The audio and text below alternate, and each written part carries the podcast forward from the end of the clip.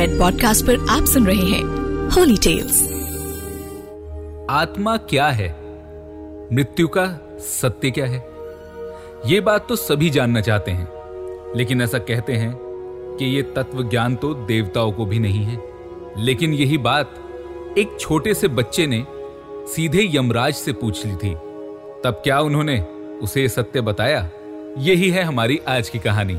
नमस्कार, मैं हूँ हिमांशु शर्मा।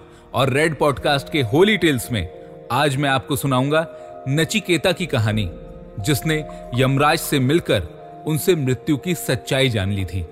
तो आइए, शुरू करते हैं। नचिकेता को दुनिया का पहला जिज्ञासु माना जाता है। कम से कम पहला महत्वपूर्ण जिज्ञासु। कठोपनिषद के अनुसार, नचिकेता एक छोटा बालक था। उसके पिता वाजश्रवा ने एक यज्ञ करने की शपथ ली। ये एक ऐसा पवित्र अनुष्ठान था, जिसमें उन्हें अपनी सारी सांसारिक संपत्ति, अपना घर, अपना सारा सामान, सारी संपत्ति, यहाँ तक कि अपनी पत्नी और बच्चों को भी सब कुछ ऋषियों, ब्राह्मणों और दूसरे लोगों को दान में दे देना था। इस तरह के यज्ञ से ऐसा माना जाता है कि आप आध्यात्मिक आनंद प्राप्त करते हैं और आप सांसारिक बंधनों से मुक्त हो जाते हैं। यही शपथ लेकर नचिकेता के पिता बाजश्रवा ने यज्ञ का आयोजन किया और यज्ञ की समाप्ति के पश्चात वो अपनी सारी बूढ़ी गायों को दान करने लगे, जो अब दूध तक नहीं देती थी और बूढ़ी हो चली थी। यज्ञ संपन्न होने के बाद वाजश्रवा ने अपनी सारी बीमार गायें, वो सभी संपत्ति, जो किसी ना किसी रूप में उनके लिए बोझ थी, वे सब दान में देना आरंभ कर दिया। उसने खूब दिखावा किया, मगर जिन चीज़ों की उसे वाकई ज़रूरत थी जैसे अपनी दोनों पत्नियाँ और बच्चे, उनको उसने अपने पास ही रखा। नचिकेता, जो एक छोटा सा बालक था, उसे ये देखकर बहुत दुख हुआ। उसने देखा कि उसके पिता ने ईमानदारी नहीं दिखाई। उसके पिता ने शपथ ली थी कि वे सब कुछ दान करके आध्यात्मिक आनंद प्राप्त करेंगे। लेकिन उन्होंने तो चालाकी की, और इस तरह वो तो नर्क के अधिकारी बन रहे हैं। नचिकेता, जो छोटा होने के बावजूद अपनी समझ में बहुत बड़ा था। वो अपने पिता के पास गया और उसने इस बारे में उनसे बात की। नचिकेता ने उनसे कहा, पिताजी, आपने ये ठीक नहीं किया। अगर आप सब कुछ दान देना ही नहीं चाहते थे तो आपको ये शपथ नहीं लेनी चाहिए थी। एक बार शपथ लेने के बाद आपको सब कुछ दे देना चाहिए। मुझे बताइए कि आप मुझे किसको दान करने वाले हैं? यह सुनकर वाजश्रवा को बहुत क्रोध आया, लेकिन वे चुप हो गए। पर नचिकेता, वो तो एक बालक था। उसने हट पकड़ ली और वो बार बार अपने पिता से यही प्रश्न करता रहा कि आप जब सब कुछ दान देने वाले थे तो आप मुझे किसे दान देंगे? बार बार किए गए इस प्रश्न से बादशाह क्रोधित हो गए और उन्होंने गुस्से में कह दिया, नचिकेता, मैं तुम्हें यम को देने वाला हूँ।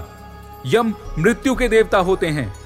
उस बालक ने अपने पिता की इस बात को बहुत गंभीरता से लिया और वो यमराज के पास जाने के लिए तैयार हो गया। कुछ समय पश्चात नचिकेता यमपुरी पहुँच गया। वहाँ जाकर उसे पता चला कि यम उस समय यमलोक में नहीं थे। वे धरती पर गए हुए थे क्योंकि उन्हें प्राण लेने के लिए घर घर जाना पड़ता है। नचिकेता पूरे तीन दिन तक इंतज़ार करता रहा। वो छोटा सा बालक भोजन पानी के बिना ही यम के द्वार पर उनका इंतज़ार करने बैठ गया। तीन दिन बाद जब यमराज लौटे तो उन्होंने पूरी तरह थके और भूखे, लेकिन पक्के इरादे वाले इस छोटे से बालक नचिकेता को देखा। वो बिना हिले डुले वहाँ बैठा हुआ था और वो भोजन की तलाश में भी इधर उधर नहीं गया था। वो बस वहाँ बैठकर यम की प्रतीक्षा कर रहा था, क्योंकि उसे किसी भी भूख और प्यास से ज़्यादा उन सवालों के जवाब चाहिए थे, जो उसके मन में लगातार उठ रहे थे। यमराज इस छोटे से बालक के पक्के इरादे से बहुत प्रभावित हुए। उन्होंने उसे अपने कक्ष में बुलाया और उससे कहा, बालक, मुझे ये देखकर बहुत अच्छा लगा कि तुम तीन दिन से मेरा इंतज़ार कर रहे हो।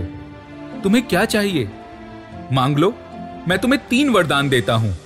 बताओ तुम्हें क्या चाहिए? नचिकेता ने कहा, हे hey यमराज, मेरे पिता ने मुझे आपको दान किया है। मेरे पिता बहुत लालची हैं। वे भले ही कितने यज्ञ कर लें, लेकिन वे सांसारिक सुख सुविधाओं में उलझे हैं। इसलिए आप उन्हें सारे भौतिक ऐशो आराम का आशीर्वाद दें। आप उन्हें राजा बना दीजिए।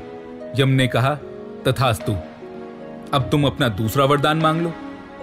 तब नचिकेता ने कहा, हे यमराज, मैं जानना चाहता हूँ कि मुझे ज्ञान प्राप्त करने के लिए किस तरह के कर्मों और यज्ञ को करने की ज़रूरत है।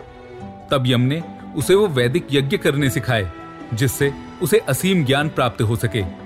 और फिर नचिकेता ने अपना आखिरी वरदान मांगते हुए यमराज से पूछा, हे hey यमराज, अब मुझे आप मृत्यु का रहस्य बताएँ। मृत्यु के बाद क्या होता है और आत्मा क्या है? यम ने कहा, बालक, ये प्रश्न तुम तुरंत वापस ले लो। तुम मुझसे जो चाहो वो मांग लो। चाहे तो मुझसे एक राज्य मांग लो, मैं तुम्हें दे दूँगा। तुम जितना चाहोगे उतनी धन दौलत मैं तुम्हें दे सकता हूँ। मैं तुम्हें दुनिया के सारे सुख दे सकता हूँ। लेकिन तुम ये प्रश्न वापस ले लो। नचिकेता ने कहा हे यमराज, ये बात तो आप भी जानते हैं कि इन सब का मैं क्या करूँगा। जब तक मेरे पास ये शरीर है, तब तक मैं इसे भोगूँगा और उसके बाद ये सब कुछ उसी माया में खो जाएगा। आप पहले ही मुझे बता चुके हैं कि ये सब चीज़ें नश्वर हैं। तो फिर मैं इन क्रियाकलापों या इन चीज़ों में क्यों संलिप्त हूँ? ये सब तो अर्थहीन है। आप सिर्फ़ मेरे इस प्रश्न का उत्तर दीजिए कि मृत्यु के बाद क्या होता है। यमराज ने उस बालक के इस सवाल को टालने की हर संभव कोशिश की। वो बोले, बालक, देवता भी इस प्रश्न का उत्तर नहीं जानते। इसलिए मैं तुम्हें नहीं बता सकता। पर नचिकेता ने कहा, अगर ऐसा है कि देवता भी इसका उत्तर नहीं जानते और सिर्फ़ आप जानते हैं, तब तो आपको इसका उत्तर देना ही होगा। ये कहते हुए उस बालक ने अपनी जिद नहीं छोड़ी। यम उसे वहीं छोड़कर एक बार फिर महीनों के लिए पृथ्वी लोक पर वापस घूमने चले गए। और उन्हें लगा कि शायद जब तक वो वापस लौटेंगे, इस बालक के इस प्रश्न से पीछा छूट चुका होगा। मगर नचिकेता भी कई महीनों तक वहीं डटा रहा। ऐसा माना जाता है, जब यम वापस लौटकर यमलोक आए, तब उन्हें वहीं पर नचिकेता फिर से मिला और तब यम के द्वारा, उसी द्वार पर उसे पूर्ण ज्ञान की प्राप्ति हुई। उसे अस्तित्व के सारे प्रश्नों के जवाब मिल गए और उसने खुद को वहीं विलीन कर दिया। ये बात बिल्कुल सच है। कि अगर आप पूरे मन से चाहें तो फिर चाहे वो वस्तु हो या किसी ज्ञान का बोध, आपको वो अवश्य मिलेगा।